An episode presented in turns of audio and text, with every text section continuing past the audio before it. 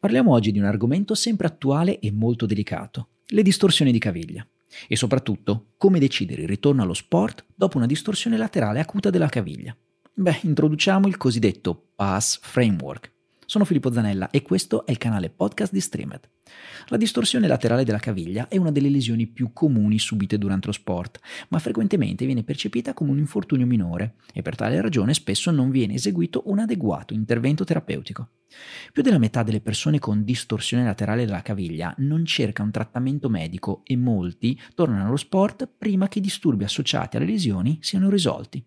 Infatti è stato visto che il settantuno settantacinque per cento degli atleti delle scuole superiori statunitensi è tornato allo sport entro tre giorni da una distorsione laterale acuta della caviglia e il novantacinque per cento è rientrato entro dieci giorni dall'infortunio. Beh, davvero troppo poco. Comunque, attualmente non ci sono linee guida per decidere il return to sport in seguito a una distorsione laterale. Una recente revisione sistematica non ha identificato studi che abbiano valutato prospetticamente i criteri per il ritorno allo sport. E inoltre, una revisione di Eric Wickstrom del duemiladiciannove ha identificato scarso consenso su domini, valutazioni specifiche o soglie di cut-off da impiegare.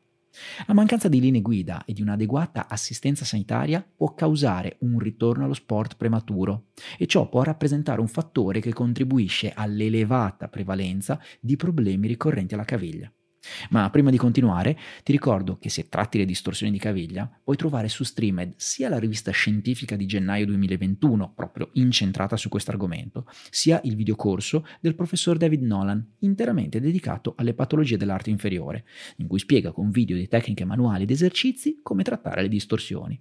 Ti basta entrare con le tue credenziali su streamed edu punto com, è molto semplice.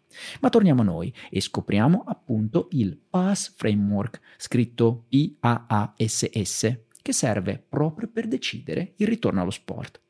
In uno studio di Michelle Smith e collaboratori del duemilaventuno è stato sviluppato un consenso sugli elementi di valutazione che dovrebbero permettere di stabilire il return to sport degli individui che hanno subito una distorsione laterale acuta della caviglia.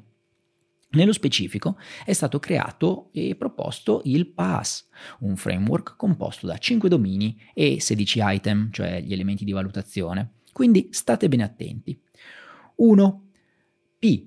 Pain severity, cioè dolore, suddiviso in item dolore durante la partecipazione sportiva e dolore oltre le ventiquattro ore dall'attività sportiva. Numero due.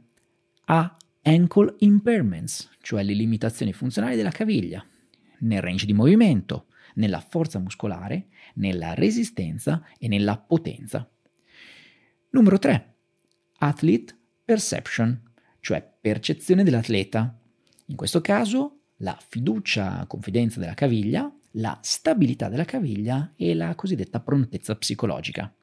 Poi, numero quattro. Sensomotor control. Controllo sensomotorio, scusate se non l'ho pronunciata bene, comunque suddiviso in propriocezione e controllo posturale dinamico e l'equilibrio. E infine, l'ultima S, lo sport functional performance, ovvero le prestazioni sportive funzionali, suddivise in balzi, salti, agilità, attività specifiche dello sport e capacità di svolgere una sessione di allenamento completo. Tutto questo riassunto quindi in sedici item suddivisi nei cinque domini che ho appena detto. Nel complesso, gli elementi di valutazione inclusi sono stati quelli che gli esperti hanno ritenuto essere direttamente influenzati dalla funzione specifica dello sport o hanno contribuito al rischio di recidiva di lesioni. Inoltre, all'interno di questo processo decisionale condiviso per determinare il ritorno allo sport, insieme ai test fisici, è essenziale considerare la percezione da parte dell'atleta, ad esempio la fiducia, la confidenza e la stabilità percepite, e la prontezza al ritorno allo sport. Quindi il PAASS Framework proposto in questo studio fornisce ai clinici elementi di valutazione raccomandati da esperti che possono essere utilizzati per decidere appunto il ritorno allo sport dopo una distorsione laterale acuta della caviglia.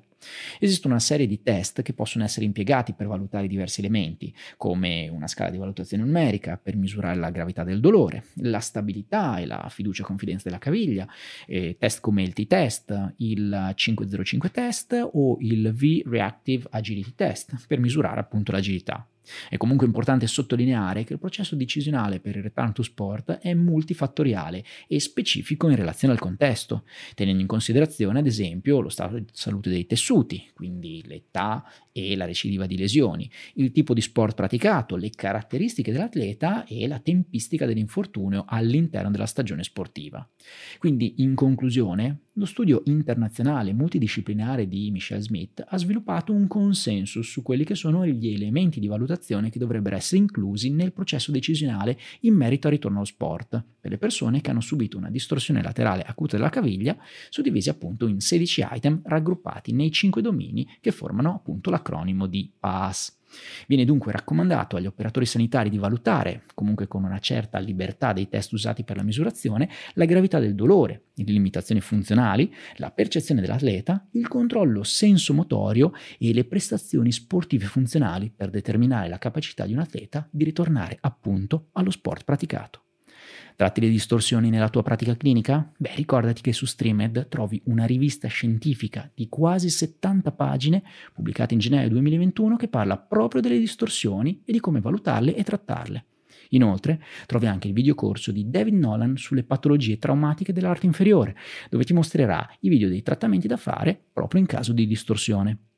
Ti basta entrare con le tue credenziali su streamed edu punto com per scoprire la più grande piattaforma italiana dedicata alla formazione in fisioterapia. Ricordati, con Streamed formi il tuo futuro.